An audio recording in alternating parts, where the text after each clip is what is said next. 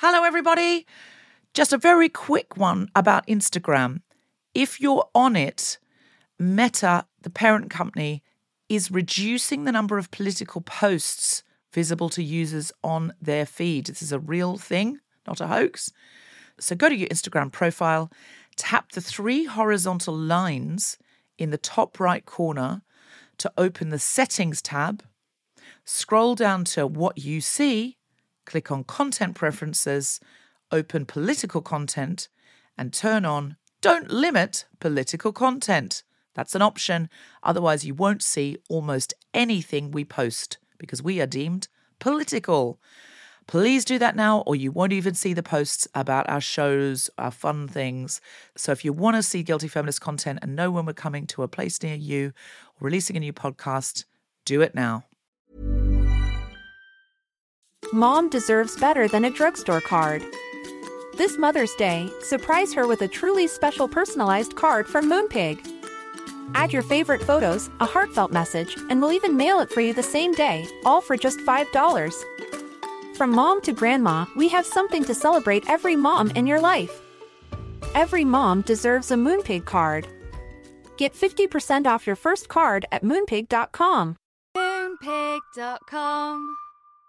Mom deserves the best, and there's no better place to shop for Mother's Day than Whole Foods Market. They're your destination for unbeatable savings, from premium gifts to show-stopping flowers and irresistible desserts. Start by saving 33% with Prime on all body care and candles. Then get a 15-stem bunch of tulips for just $9.99 each with Prime. Round out Mom's menu with festive rosé, irresistible berry chantilly cake, and more special treats. Come celebrate Mother's Day at Whole Foods Market. Normally, being a little extra might be a bit much, but not when it comes to healthcare. That's why United Healthcare's Health Protector Guard fixed indemnity insurance plans, underwritten by Golden Rule Insurance Company, supplement your primary plan so you manage out of pocket costs. Learn more at uh1.com. I'm a feminist, but today I filmed some video publicity for my book, and the videographer had put the camera at a low angle. And I said, Would you take a selfie from that angle? And she said, No. And I said, Well, don't video me that way then. and she did. It was like the stick had an erection, and it came up, and uh, yeah, I got my angle. I mean, I don't want, yeah, no need for. There's no chins. need for that. There's no need for that. I'm a feminist, but every time my daughter trounces her elder brother in some way, my happiness is curtailed by my love for my firstborn. Mm.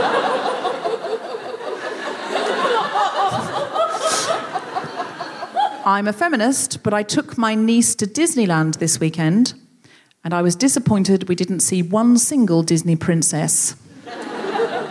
no, we didn't. We saw Mickey, we saw Minnie, we saw Frontier Mickey, Frontier Minnie. We didn't see any princesses. Where were they? I think you have to queue up to see them, and fuck that. Yeah, I hear that. I hear that. I'm a feminist, but I refuse to tell Emily and Karen, our guests this evening, when we were in the green room, what perfume I'm wearing, because, bitch, get your own amazing perfume.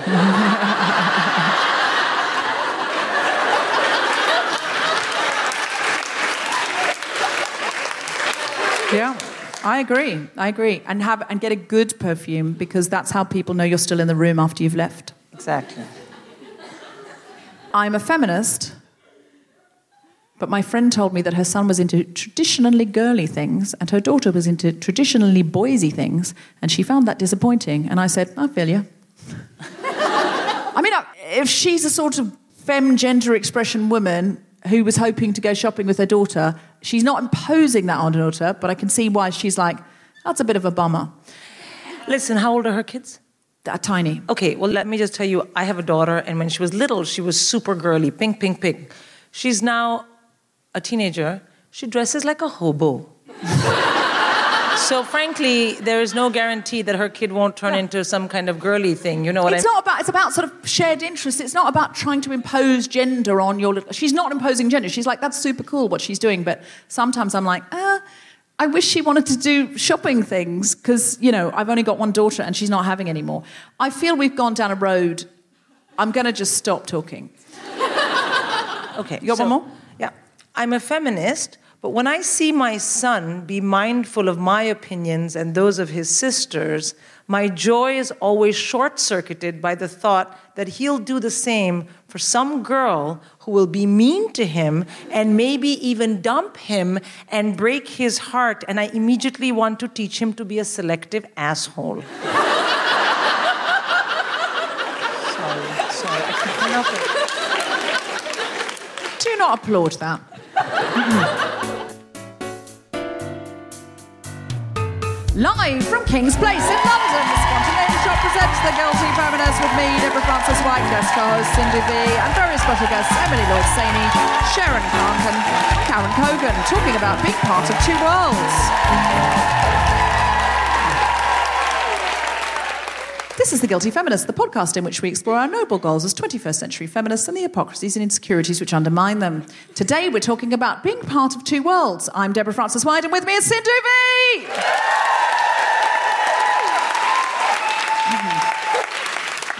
Sindhu, do you feel you're part of two worlds which sometimes disrupts your kind of worldview or something? You know, you're sort of walking around, you know, trying to be a feminist and the best person you can be, the best human you can be.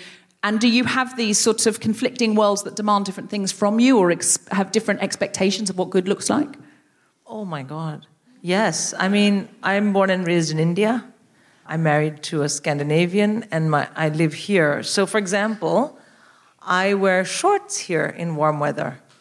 And when I go to India, the first time I took my shorts to India and my, I put them on, my mother looked at me and said, Have you gone crazy? and, I, and I said, What do you mean? She said, What are you wearing when underwears? And I said, No, it's shorts. She said, You can't go out in this, it's shameless. so I said, Okay. So I stopped wearing shorts because I'm not taking on the whole Indian patriarchy. And, you know, I mean, plus it's warm and I was anyway, had no energy. So I just left it alone. But then my mother and father, when they would come here and I would wear shorts, mommy would say, ah, going out in an underwear? And I was like, well, I can do it here. And then I married a Scandinavian. We went to the beach and there were naked people ah. on the beach. And I was like, you see what I could do? She said, no, no, wear the shorts, wear the shorts. mm. You know? Do you know, funnily enough, I feel culturally torn as well. When I was growing up, I always wanted to live in England. From the time I could read books, I wanted to live in England. And it turned out, when I found my biological family, I found out my birth mother was also born and raised in Australia and, she'd moved to New Zealand, so my sisters were there. But then when I started to do some probing, I met my grandfather, who was amazing, grandfather Charles, and he told me that his parents had come from London and they'd come from London because they had four children, I think, and one of them had asthma. And in those days, there was no Ventolin. It, the cure was to go to a hot country. So they all had to get on a boat and go to Australia because one of them needed Ventolin, and there wasn't any. There was just hot weather. Um, I mean, we owe science so much. I mean, it's amazing, isn't it, really? Just now, you just have a little puffer and you don't have to migrate or anything. And. Um, um, Yes, he told me that they were actually from two worlds, his parents, because his father was quite posh from, like, had a big house in Cornwall and was a naval officer. And his mother was in vaudeville. She was like a showgirl, and I'd been desperately searching for anyone who was a comedian. Turned out she was proper music hall. She had a double act with her sister, and when they went separate ways, Great grandmother Hetty became a ballet dancer and was very respectable and went and danced in Russia. Great aunt Lucy became a comedian. And uh, yeah, she's on the census every four years. You can see her. She's always in digs with other comedians and other show people, other kind of music hall acts. And whatever year it is on the census, she says she's 23. she wasn't even 23 the first time she said it. I mean, that's what's brilliant. She's with other people. She's just like 23, thanks. Um, and then they moved to Australia because one child had asthma, and they went to North Queensland, where there is where they went. There's still nothing now. Um, my grandfather said, "I have no idea why they went there, and I wish I'd asked." But he said children didn't ask questions in those days. And you know, I wish it was the same now. Um, I've got three kids. Um, he said he was a naval officer, she was a showgirl. They opened a dairy farm. It failed spectacularly and they lost all their money. um, and uh, because, you know, it sounds like a movie. It sounds like a 1940s film, doesn't it? And so I always, always wanted to live here.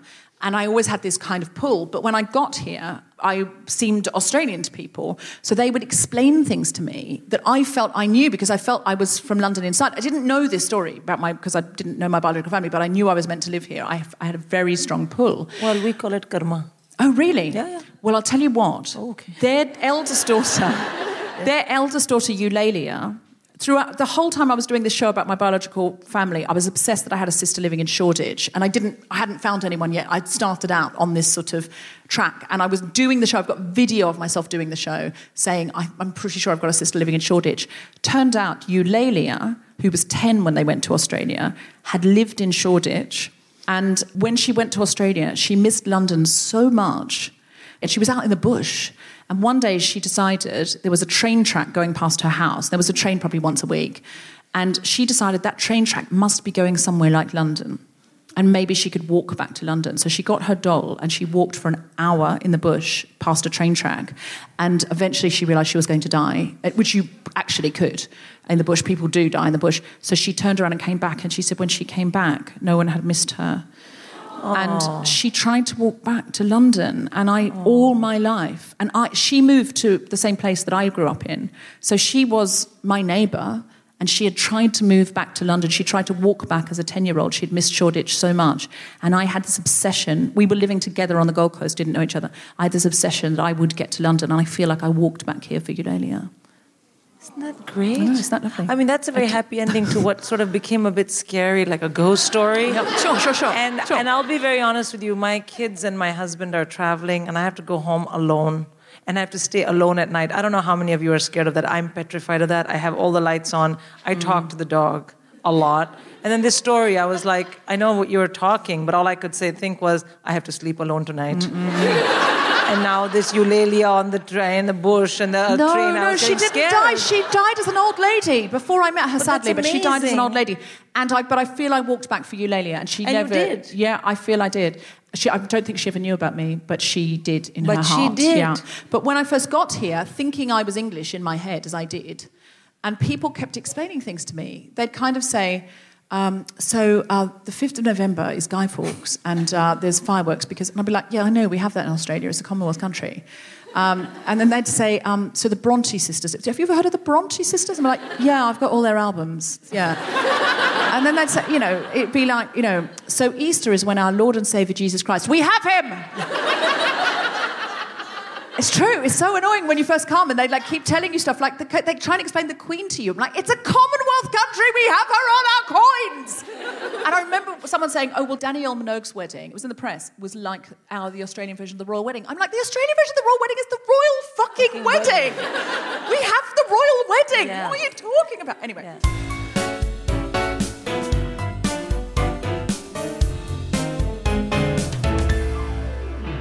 Please welcome to the stage the wonderful Sindhu Vee.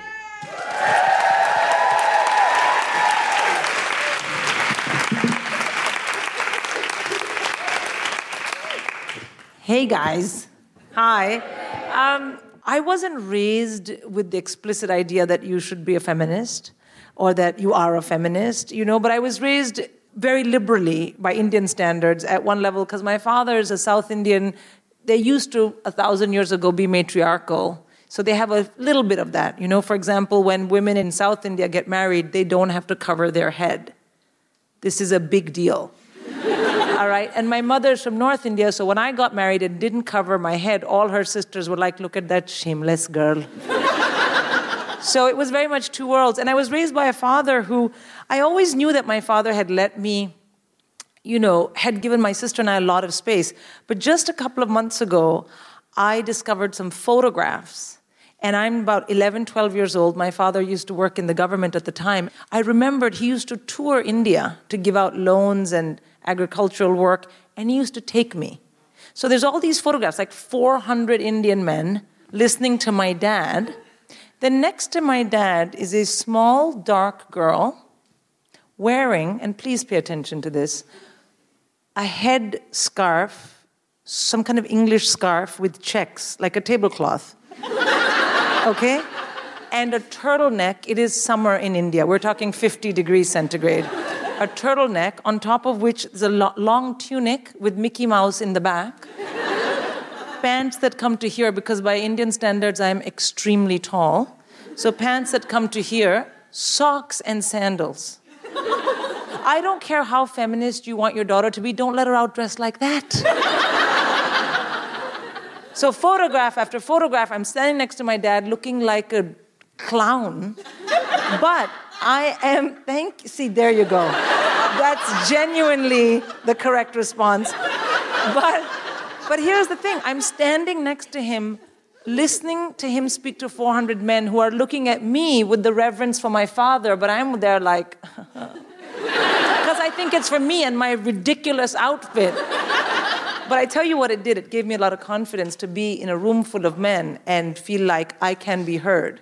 I genuinely think that as a young girl, I didn't have a fear because my father took me on these trips. My father, however, I got a lot of mixed messages about being a feminist, is what I'm trying to say. Because my father, last year, he was visiting us, and I went to a gig. And as I was leaving, it was a late gig, so I didn't leave the house till 9:30. My husband was traveling, and my father said to me, "You are going out? It's uh, very late." And I said, "Yes." And he said, "Are you going to a reputable establishment?" and I, I was like, It's a pub. And he said, But your husband is traveling. And I was like, Yeah, he's not going to the pub. So he can be wherever in the world. And he said, Does your husband know the location and the locale? And I was like, Dude, where is this going? And he said, I don't think it's correct for you to go to a place that's disreputable when your husband's not in the country. So I said to him, Well, it actually makes more sense if I was going to do something awful to do it when my husband's not in the country. It bothers my father, you know, and that's the thing is I don't think he made me he never spoke over me, he never told me I couldn't do what I wanted, but at the same time he has this idea that I have a responsibility to letting my husband know where I'm going late at night. I mean, I don't do it, but it's a very interesting mixed message. However, the most stupendous mixed messages about being a feminist came from my mother. because my mother, you know, I grew up and she used to complain to my dad. She used to say, Look at this, you are raising her like a boy. As it is, no one wants to marry her. I was seven. As it is, no one wants to marry her. See, look at those legs. It's like a, she used to say, it's like a giraffe. Which, by the way, even at seven, I wanted to say, ha ha ha, you can't even say giraffe. but you would never say that to my mother. You know, if I had ever said that to my mother, I would not be standing here today.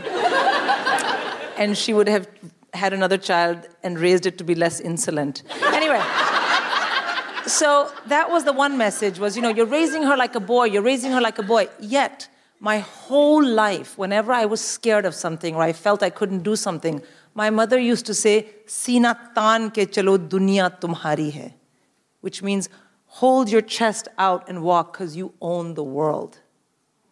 Yeah, she said that to me for everything. And she made it clear to me that if I didn't get married by the age of 24, not only was I a failure, but I was definitely going to be the reason for her early death. so, a lot of very mixed messages.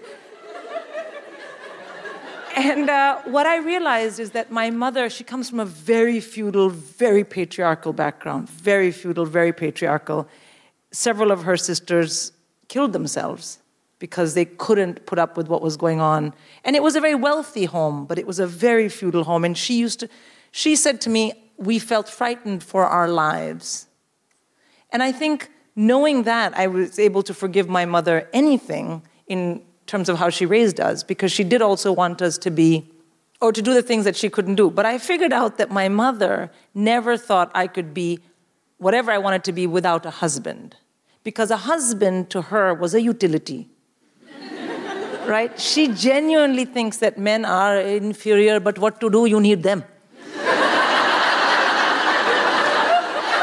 that is her attitude to men. And I once said to my mother, I said, Well, you know, I don't need to get married. She said, Why? What about children? Because obviously, for my mother, your uterus is activated through marriage. So I said, Well, you know, I don't have to do that. And she said, Kya, bacha kaan se tapkaogi? Will you have a child through your eardrum? so, but anyway, I got married. And, and, and here's the thing I married a Scandinavian. And Scandinavia, I know that, you know, the patriarchy exists everywhere, but Scandinavia, especially Denmark, it's a more feminist and more equal place for women than I'm used to growing up in India, and definitely than my mother is used to. So she was like, This is the best marriage. Because first of all, it's marriage, which you have been putting off for a long time. so that's good. But also, she loved the Danes. She couldn't believe all the things the women did, whatever they wanted. I'll tell you one thing. One of my kids, her the kid's christening in the Danish church was in Denmark, and the priest was a woman. So my mother kept sitting there, and the priest was in the front, and she kept saying, "Padri kab? When will the priest come?" And I'm like, "That's the priest." She said, "But that is a lady." And I said, She's the priest. She was so overwhelmed. She got up, walked over before the ceremony, walked over to this lady and said, You are a priest? And the lady was like, Yes. And she said, But you are a lady. and this woman was kind of like, What is going on? You know? And so she said, Yes. And then my mother said, Oh, I am so delighted that my daughter has married Danish. And she hugged her. and then she said in her ear, because it's my mother, Imagine how Pope is feeling. what?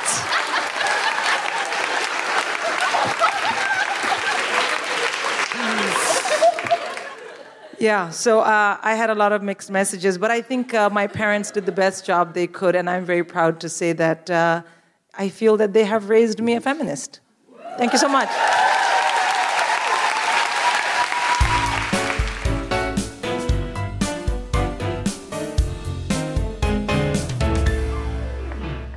Guilty Feminist, It's me, Deborah Frances-White, just briefly interrupting your podcast listening to let you know if you're at the Edinburgh Festival this week, please go and see Karen Cogan, one of our guests today in Drip Feed, and Emily Lloyd Saini in her Egg sketch duo. Also, two wonderful comedians who've recorded a Guilty Feminist with us that hasn't yet been released yet are Laura Davis in Ghost Machine and Alice Fraser in Ethos. I highly recommend both of their Edinburgh Fringe shows too.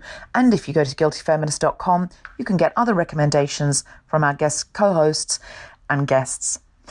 All the tickets for the Guilty Feminist at the Edinburgh Festival Fringe are sold out. But fear not, we have got the two biggest shows we've ever had for the Guilty Feminist as we unite with Amnesty International UK to bring back to life a brand synonymous with extraordinary British comedy. Now, many of you will remember The Secret Policeman's Ball, which dates back to the 1970s with Monty Python and has come back since then about twice a decade. We are bringing The Secret Policeman back to life in the form of The Secret Policeman's podcast to raise both awareness and much needed funds for Amnesty International UK. You can see on the 24th and the 25th of August at the Edinburgh Festival. If there's any way you can get there, if you're not going to be there, please, please, please come. They're going to be two extraordinary nights. On the bill, we have Rachel Parris and Grace Petrie bringing to life a Victoria Wood song. We have Himesh Patel, who many of you will know from EastEnders, and the upcoming Danny Boyle Richard Curtis film, where he is playing the lead, bringing back some goodness gracious me. We have Juliet Stevenson bringing back to life some Monty Python in an extraordinary way. We have Rosie Jones. We have Sindhu Vee, Kemah Bob, Felicity Ward, Jessica Fostekew, Sara Pascoe, Aisling Bea, Nish Kumar, Bisha Ali, Phil Jupitus, Alison Spittle, Tiff Stevenson, Shappi Khorsandi, Camilla Cleese, Paul Sinha, Hot Brown Honey. If you haven't seen Hot Brown Honey, you're going to die. Rose Matafeo, Steve Alley, who you know from Grown Up Land, who's going to do an amazing storytelling piece about him coming to music. Jen Brister, Doris and Aloysius from the Say It Loud Club, Athena Kugblenu, Ruby Wax, and David O'Doherty. Just don't miss this show. It's just going to be absolutely incredible. If there's any way you can get there, it is going to bring back old British comedy classics. It's going to have bang up to date, incredible stand up comedy. I'm going to be hosting the show. Uh, it's going to be a celebration of amnesty and human rights. You're going to hear stuff about that. And it's going to be the biggest guilty feminist celebration we've ever, ever had. So please get your tickets now. Go to Ed Fringe or Google Secret Policeman's Podcast Live, Edinburgh Playhouse, and you will be able to get tickets for one or both those nights. The bill's going to be mixed up. Some stuff's going to be played out on both nights. Some stuff's going to be just on one night. So just please come along to one or both of those shows. You're going to have the night of your life.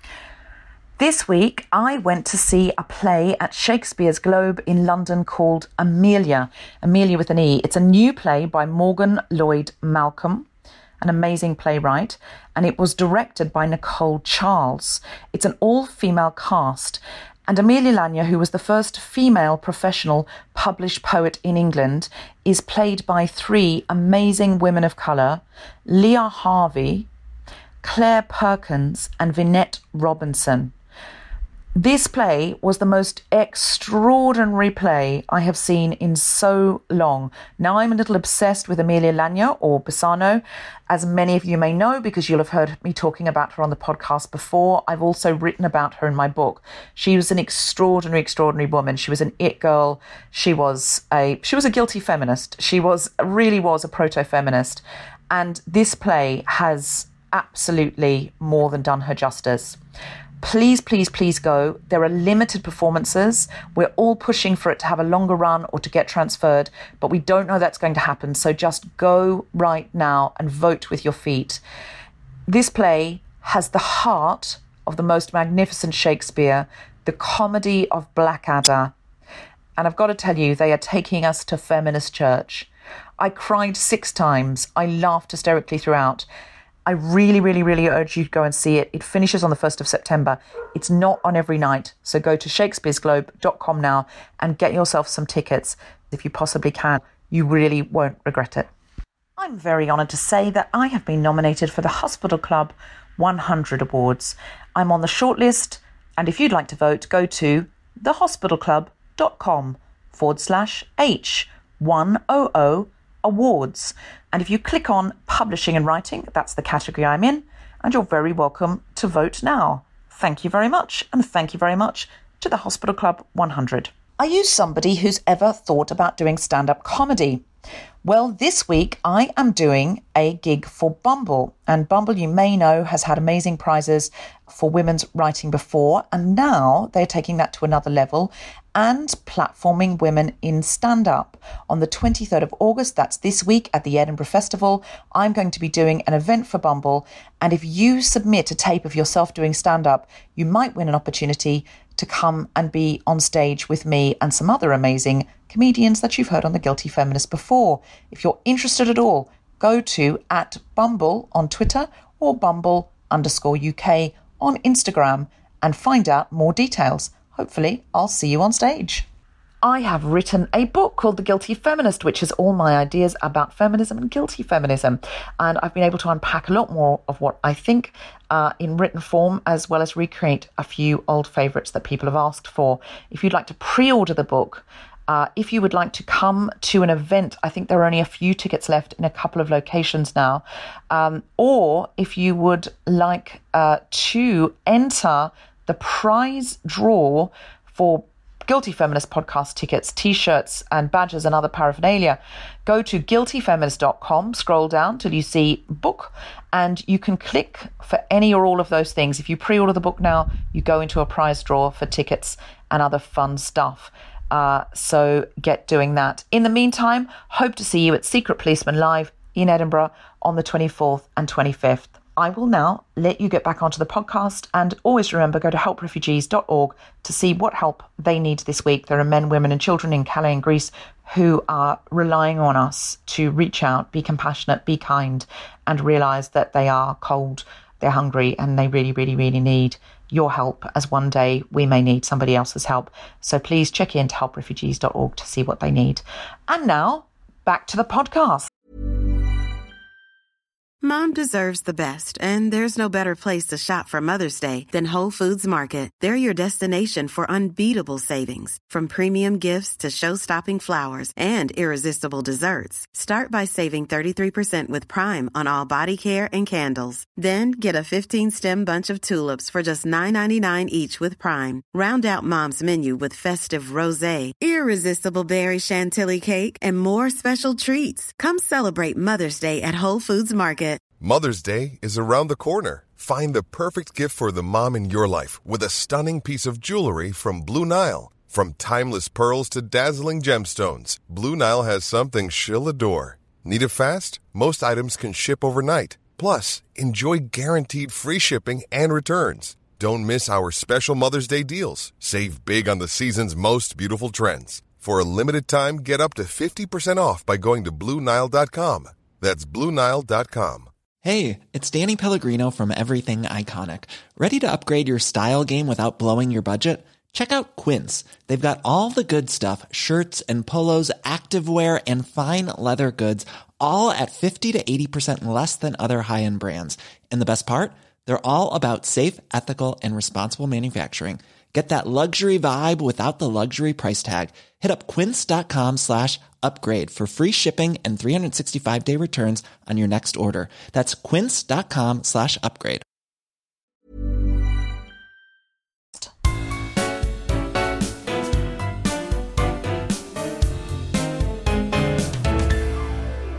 Our guests today are a writer from Ireland, an actor comedian from Nottingham, and an imam from Denmark. Please welcome Karen Cogan, Emily Lloyd Saini, and Sherin Khankan.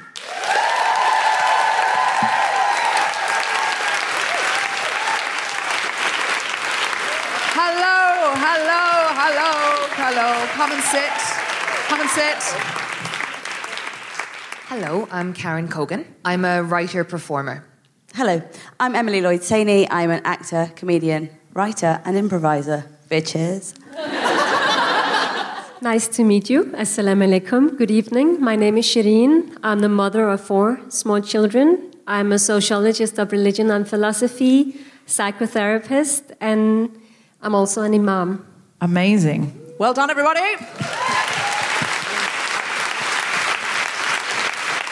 Um, so we're talking about two worlds.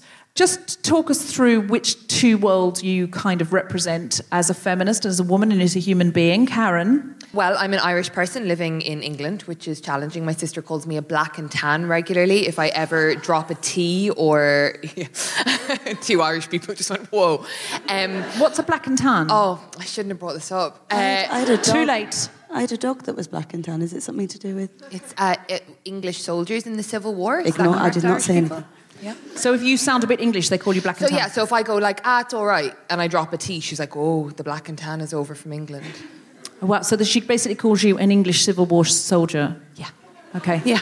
Wow, that's full on. And but, you're, but that's what sisters are for. That's Yeah. true. That's true. Keeps And, me grounded. and you've written a play. Yeah, I've written a play called Drip Feed, and it's about a queer woman in her 30s. It's uh, set in 1998 in Cork, and it's just about not being able to get over your first love and being a bit of a mess, you know, getting really stuck in one place and hiding in bins and puking on welcome mats and just being an embarrassment. Mm. And I regularly struggle with even saying the word, it's about a queer woman there. I go, oh, I don't know if I'm allowed to say that word because I'm going out with a man now. And when I was with women, I felt like I was a little bit too straight to be queer. So I kind of constantly have this conversation with myself. As someone who is bisexual, do you prefer bisexual or pansexual? I prefer queer, I think, these Queer. days. It's taken me a really long time to say that, but I feel like queer is such an inclusive word. It makes me feel more comfortable. So, as a queer woman, but somebody who sleeps with men and women, am I allowed to say that? Uh, I only sleep with one gentleman at the moment. yeah, but yeah. it- yeah. Well, a lot of bi- I, I mean, I, I'm not. I'm not suggesting the numbers, uh, but the. I've heard bisexual women talk about this before and say, Mm. if I'm now with a man and I'm with a man for the rest of my life, that doesn't make me less bisexual. Absolutely, yeah. And so that can be a struggle, feeling like I'm playing for this team at the moment, but it's Yeah. still the queer team. Totally. And you have to come out all the time as like straight or gay, or like I recently had to say to a family member, Do you know, if me and my partner break up, then I might be with a woman. You know, it's a possibility. And then the response was just like, Oh, so are you having problems? Like, I don't understand why you're saying this to me because just pick one, you know? And when I broke up with my last ex girlfriend, a lot of my lesbian friends said really crappy things about giving in or, you know, going to the dark side. And I I mean, Black and tan. Black and tan. Uh, and Emily, which two worlds do you feel you represent? I'm mixed race, so I'm half Indian, and the rest is some kind of mix of lots of UK things, and um, Welsh. And there's a bit Portuguese in there, you know, just so I can blame my hips on something. Um, but I was. Uh, mixed race, so I've been in between those two worlds for a long time. And I was the only Asian one in my friendship group growing up. And being mixed, I used to forget I was brown because they didn't seem to see that. And it was only when we were around other people that I'd be the brown one. And only in my 20s, I realized I was brown and quite happy with that. So now it's kind of fitting into those because now working as an actor and a comedian, actually, sometimes I feel like I'm not quite Asian enough and I'm not quite British enough to fit into any of the categories that society wants me to be in. Mm. I say Well, they- society, casting agents. yeah, they want a binary. Pick a team, Yeah. be a thing. Yeah, I understand that. I totally understand that. And Sherin, you've written an incredible book called Women of the Future of Islam. Could you tell us a little bit about these worlds, women in Islam? Yes, I will tell you a story. When I prepared myself for the first Friday prayer, it was in August 2016. I was putting on my scarf and my galabia, and my four children were standing, watching me, and they knew that something was at stake, something historical was going to happen this day. And the youngest, Halima, she had her friend visiting the house, and her friend whispered in her ears, Halima, what is an imam? Because she heard the word over and over again. And my young daughter, five at that time, she looked at her with these proud tigress eyes, and she answered, An imam is a woman who's doing great things. So it is possible to change a narrative or a concept that has been normalized um, and male dominated for centuries within a five year old's mind. So, what we try to do in the Mariam Mosque, um, we try to challenge uh, the patriarchal structures, the patriarchal practices within our Muslim societies. And we do that very concretely by giving the sermon, leading the prayer, performing interfaith marriages between Muslim women and non Muslims. This is actually impossible today for young people to marry outside Islam because this patriarchal practices has been normalized. So we also give women the right to divorce. It's also something which is impossible today. Muslim women are denied the basic right to divorce. So these are some of the things that we do. Wow. And you also were raised in a mixed raced family. Yes, I have a Syrian father, he's a political refugee. And my mother, she's an immigrant from Finland. They met in Denmark, and my father actually asked to marry her the first time he saw her. And uh, she said, no, thank you, of course. but um, they married a week later. What? yes, a week later. It's my father's narrative uh, that I'm repeating now. And What does your mother tell a different story two years dating? yeah, or- yes. yeah. Uh, when my mother tells the story, it's a month later. So, but they're still married today. And my father, he's a feminist, mostly. He's a feminist. He used to quote uh, Ibn Arabi. He's um, one of the big reformators within the Islamic tradition. He lived from 1165 until 1240. And he used to say, the perfect man is a woman. So I was raised with a Syrian father who said the perfect man is a woman. I was raised with a father who couldn't eat before all the women in the family were eating. And he's like, he has this um, kind of sensitivity. He wants to serve the women in the family. See, I would have married him after a week as well, by the sound of it. Is he very handsome? Because every Syrian man I meet is so handsome. He's very handsome. But when I became the first female imam in Denmark, I, I didn't tell my father. I didn't tell my husband at that time or my father because I knew they would be upset. So um, he got a message over the mobile phone from some family in Syria, mm-hmm. and they wrote that Sherin has become a female imam. We saw it in the Arab news. And he called me and he said, You have to denounce the title, imama. Ah. You can call yourself anything else. Call yourself a scholar, a murshidat, a prayer leader, anything, but do not take on the title imama. Because if you want to call yourself the imam, you have to be able to recite the Quran by heart and you have to wear the scarf. And I knew that that was not the opinion of him, but it's the opinion of society. He didn't talk to me for a month, but now he's very proud. Oh, yeah, it takes a while. I mean, for my mother to meet the Danish priest who was a lady, that was exciting. I worry, Sherin, that if she meets you, she will die of a heart attack. yeah. So you will pardon me if I never introduce you to my mother because I love her a lot, but that's a story I'm going to tell her slowly. Because uh, she's going to love that one. I will need to be there for the meeting of Sherin and No, no, they mom. can't meet because as because and and I feel they will. No, but on, on top I'm of going to organize it. But on top of it, on top of the fact that she is a woman and an imam, I mean, my mother is much more familiar with Islam than she was with Christianity because, you know, India is, we've got a huge Muslim population. But on top of that, Sherin has something to do with Denmark. I mean, oh my God. Oh yeah, that's true. My mother's head is going to she explode. she will she will flip. She will out. flip out and she'll be like, oh, this was in the karma and this and that, and you is, is Danish, and in your last life you were Danish, I was Danish, this whole thing is going to happen. so, but amazing. Emily, you've said when you go to the Punjab where you have family that gender roles are different there. Is there anything in Sherin's story that you kind of feel you echo with those experiences? Not exactly, but kind of on a parallel. But like I say, I've always been kind of the other one in that one, so I'm the white one in the family. And when my brothers have been and when my cousins have been, they come back and they have this amazing experience connecting to the family. And for my 30th, uh, it wasn't my birthday, but the, my 30th year of life, I, when I was 30, I went to the Punjab for the first time, and my boyfriend and I were going to go traveling around India, and then I was going to go up and visit my family. And he said, Can I come? And I said, No. No, they're not ready for you. We don't do that. But it was weird, and he didn't understand. It's like, I've been with you three years, and, you know, things are going well. I was like, No. And actually, Good call. Ah, thank you, babes. Thank you. So we went to Thailand. He actually couldn't get a visa for India. Separate story, don't have time.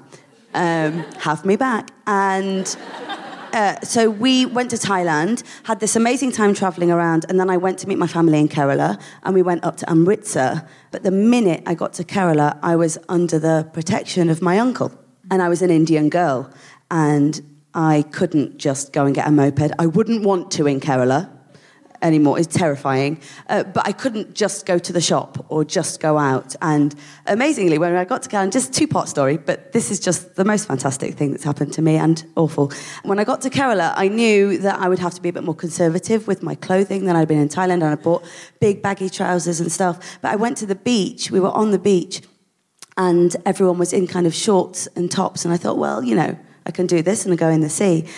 And there were lots of Indian lads playing in the sea and around, and we were the only girls, but they seemed to be quite respectful. And I got in the sea, and some kind of riptide got me and uh, rolled me around and crashed me to the floor. And I thought, oh, I'm going to die here. And uh, I didn't, and I washed up on the shore absolutely naked. Oh, wow. My uncle was like, I'm glad Sindhu's mother wasn't there. Yeah, all Yeah. dead, God. right? But yes, I got up to Amritsar, and what was my family lived two hours in a tiny little place called Hoshiarpur. Put my clothes back on, Sindhu. but I can just picture that scene. I mean, it, and it is Kerala, which is very, very progressive. Yeah, Amritsar. I'm but sorry, I'm going to put this, the picture out of my head. Yeah, so we went to Shaipur, and I realised I was going to have a very different experience to my brothers. They kind of sent pictures of them on mopeds going across all the fields and out with kind of friends that they'd met. And I don't speak any Punjabi, so I knew it was going to be a lot of nodding and smiling mm. anyway. But I made a connection with my family, even though I couldn't speak their language, and that was so important to me. And my grandma had asked my cousins, she said, Do you want peas with your dinner? In Punjabi, and they said, Emily, do you want peas with your dinner? And I'm like, Yeah, yeah, yeah. And she says, Okay, Ja, Ja, go and get them from the field before the snakes come out. You're like, oh. I'm good for peas, thanks. and do you want milk with your cereal? And if you say, Yeah, I want milk with my cereal, they're like, Go and milk the buffalo. Oh because we need to boil it and then put it in the Wow. fridge. And I'm like, this is living. Yes. And I embraced it and I absolutely loved it. And I realized five days later that I had been cooking and cleaning for the men in the house the whole time I was ah. there. And suddenly went, I want to go home. Because I couldn't go just to the shop. There was just a sweet stall near the gurdwara opposite that we were allowed to go to. I didn't want sweets, but just to be able to do something for myself, I would take myself there and put Go and buy sweets. And that really struck me. I was like, oh, I love being part of mm. this family. And But you're falling into those gender roles that Yeah, because that's that's the their life. Do you find that in your play, Karen? Are you talking about because it's set in the 80s or the 90s? 90s, Set in the 90s. Is that your experience? Do you remember being there in the 90s? Uh, vaguely, yeah. So I was going to, there's a nightclub in the play called Sir Henry's in Cork, which was an incredible nightclub. And I was going there illegally as like a 15, 16 year old with my friends. But the woman in the play is 34. So it's kind of like, what if I just got stuck in that moment in time Right. and she behaves really badly? She behaves a little bit worse than I behaved when I was 16, 17 and was obsessed with this woman. But she's 34. So, And so come see it. what's, and what's the play called? It's called Drip Feed. It's being produced by Soho Theatre and Fishamble, and it will be in Edinburgh for the whole Fringe um, at Assembly George Square in the Bubble every day. Another And- amazing thing to be seen in Edinburgh. You've got, if you're not planning to go to Edinburgh, you obviously are now because mm. there's so many amazing things to see. It transfers down to London as well from September 24th for a month at the Soho.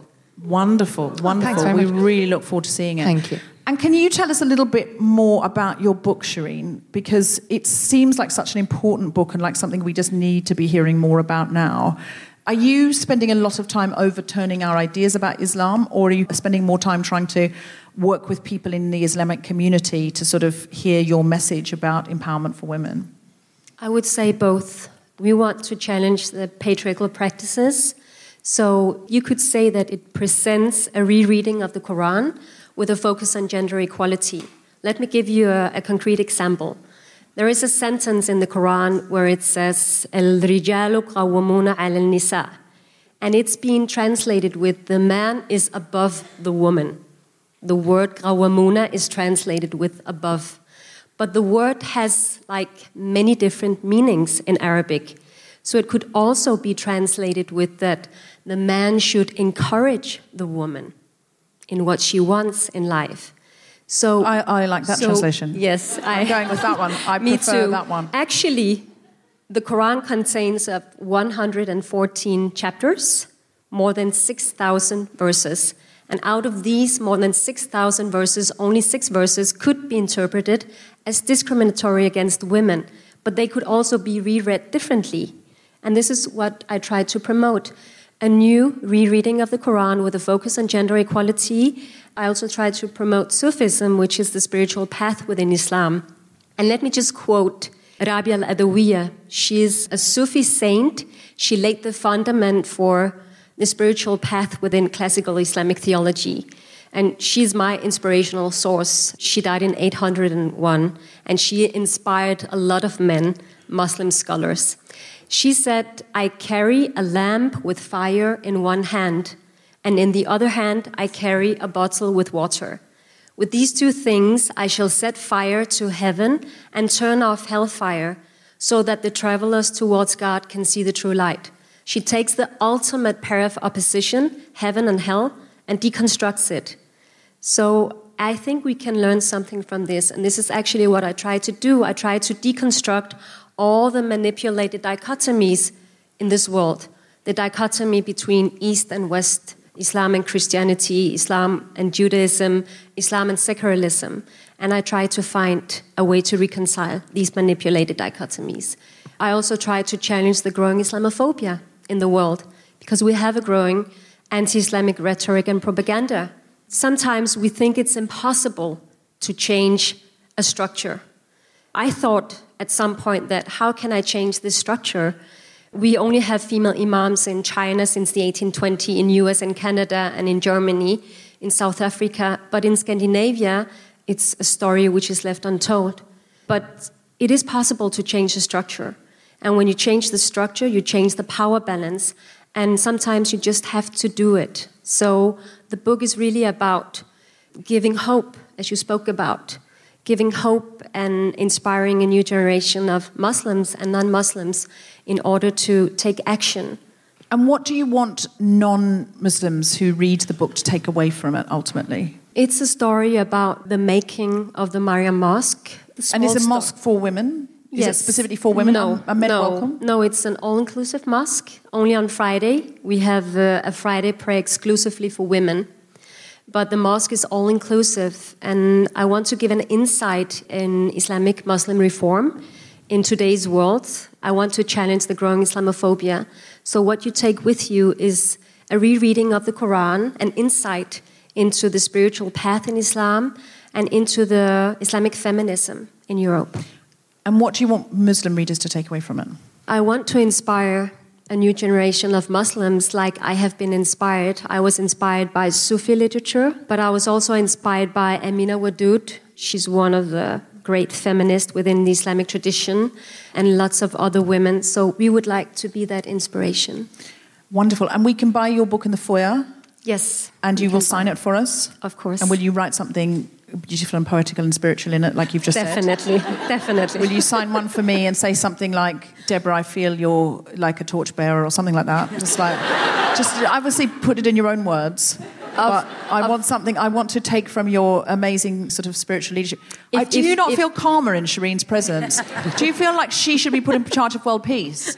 Because I feel like very much, yes, see, look, you started a cult accidentally. Actually, you, yes. um, you really inspired me in your talk earlier this day when you said that if you're too comfortable, you cannot create that change. And I really agree on that because the childhood, your upbringing, the family, this is where everything starts. And I was lucky because it's really a lottery. It's a matter of luck which family you're born into. And I was lucky to be born in a family with a feminist father who gave me all the freedom in the world, my mother as well.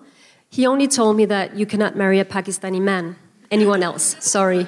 Of course, I fell in love with a Pakistani. Oh. Yes. We're not telling my mom that either, please.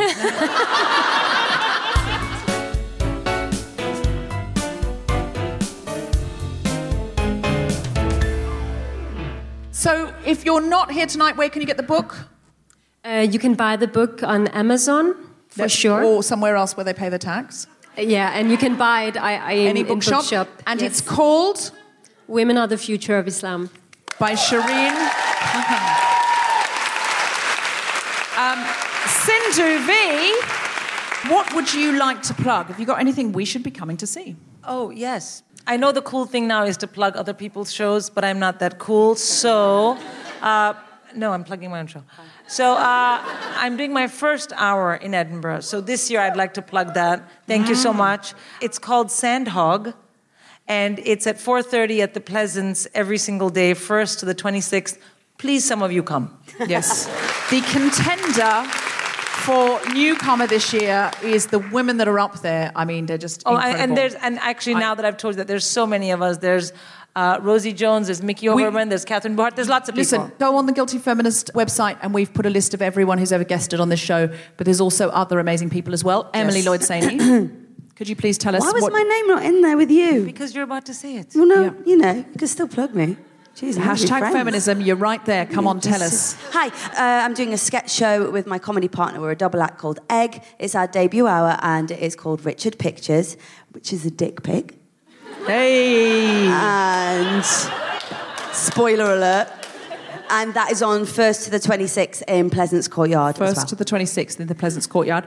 We will come and see that Emily Lloyd Saini and Karen Cogan. Tell us again when she'll play on? Yes, it's called Drip Feed. It's going to be on for the whole of the Edinburgh Festival Fringe, Assembly, George Square, the Bubble, 2.30 every day, and then the Soho Theatre from September 24th for a month. If you love the 90s, if you love Ireland, if you love queer everything, this play is for you.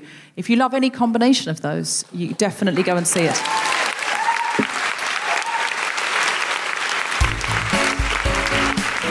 Listening to The Guilty Feminist with me, Deborah Frances-White, guest co-host Sindhu Vee, and our very special guests, Karen Cogan, Emily Lloyd Saini, and Sherin Khan. The recording engineer was pretty sharp. Music was by Mark Hodge. The producer was Tom Salinsky for the Spontaneity Shop. Thanks to Zoe, Jacob, Sally, and everyone at King's Place, as well as all of you for listening. For more information about this and other episodes, visit guiltyfeminist.com. Thank you very much. That's our show. I've been Deborah Frances-White. Good night. As I feared, I put the stress in the wrong place on your name. Like a horse coming to a jump, when I have a name I know is meant to be one way, I go, is it this way, is it this way? So I'm going to say it again. And Sherin Khan, is it Khan Khan? Am I saying that right? It's uh, Sherin Khankan. Oh, damn. Khan. Say it again. Shireen Khan Khan. K-H, it gives the sound of Kha. It's Kha. not, it's not going to happen. What It, can it I... means uh, the king. Yeah, that sounds great. Uh, what's the... Should I try it? Yeah, yeah. Sherin Khankan. Yeah, that's right. Okay. And Sherin Khankan. Boom. You'll, you'll excuse me if I never say your name again. Um, because I've nailed it. Planning for your next trip? Elevate your travel style with Quince. Quince has all the jet setting essentials you'll want for your next getaway, like European linen, premium luggage options, buttery soft Italian leather bags, and so much more. And is all priced at 50 to 80% less than similar brands. Plus, Quince only works with factories that use safe and ethical manufacturing practices. Pack your bags with high-quality essentials you'll be wearing for vacations to come with Quince. Go to quince.com slash pack for free shipping and 365-day returns. Okay, I have two new obsessions that I need to share with you. Impress No Glue Press On Manis and Impress Press On Falsies Lashes. Trust me, these are getting ready game changers. Both require no glue, so there is no damage to your natural nails and lashes, no mess, and no annoying dry times. Just one step and you're done. Boom. Instant glam. Visit impressbeauty.com slash presson and use code PRESSON25 at checkout for 25% off Impress Manicure and Press-On Falsies. Mom deserves better than a drugstore card. This Mother's Day, surprise her with a truly special personalized card from Moonpig. Add your favorite photos, a heartfelt message, and we'll even mail it for you the same day, all for just $5. From mom to grandma, we have something to celebrate every mom in your life. Every mom deserves a Moonpig card. Get 50% off your first card at moonpig.com. Moonpig.com.